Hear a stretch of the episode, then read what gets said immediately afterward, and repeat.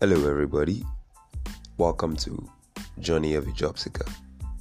I am Jayola Ayodeji David. I'll be briefly discussing around experience.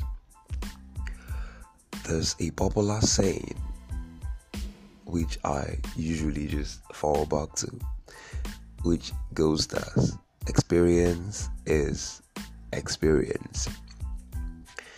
A lot of candidates will tell me they have no experience for a particular job they are trying to apply for. And what I usually just tell them is, the first thing you need to do when applying for a job is called the job fit. Look at the job description. Look at your personal CV. Do a job match. Are you fit for that job? That's the first question you need to ask yourself anytime you want to apply for a job.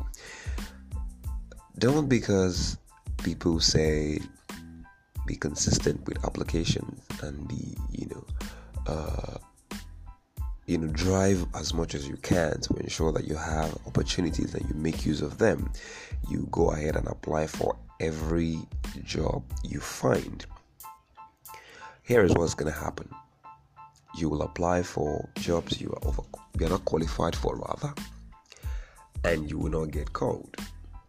So let me give you a typical example. 10 qualified candidates will apply for the same job, and only one of them will get the role.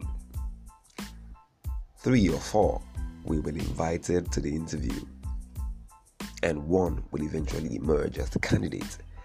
Now, these guys are supposedly experienced candidates. She might be the best one, he might be the better one, but one of them will be picked over the other. So what you need to understand is your experience is very key when applying for a job.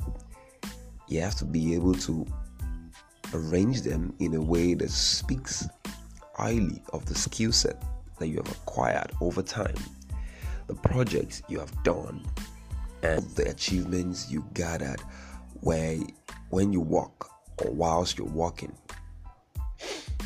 It is important to highlight these experiences, these achievements, the skill set that you've gathered over time. This is what the recruiter or the screening officer will look at when interviewing or when making the final assessment, right?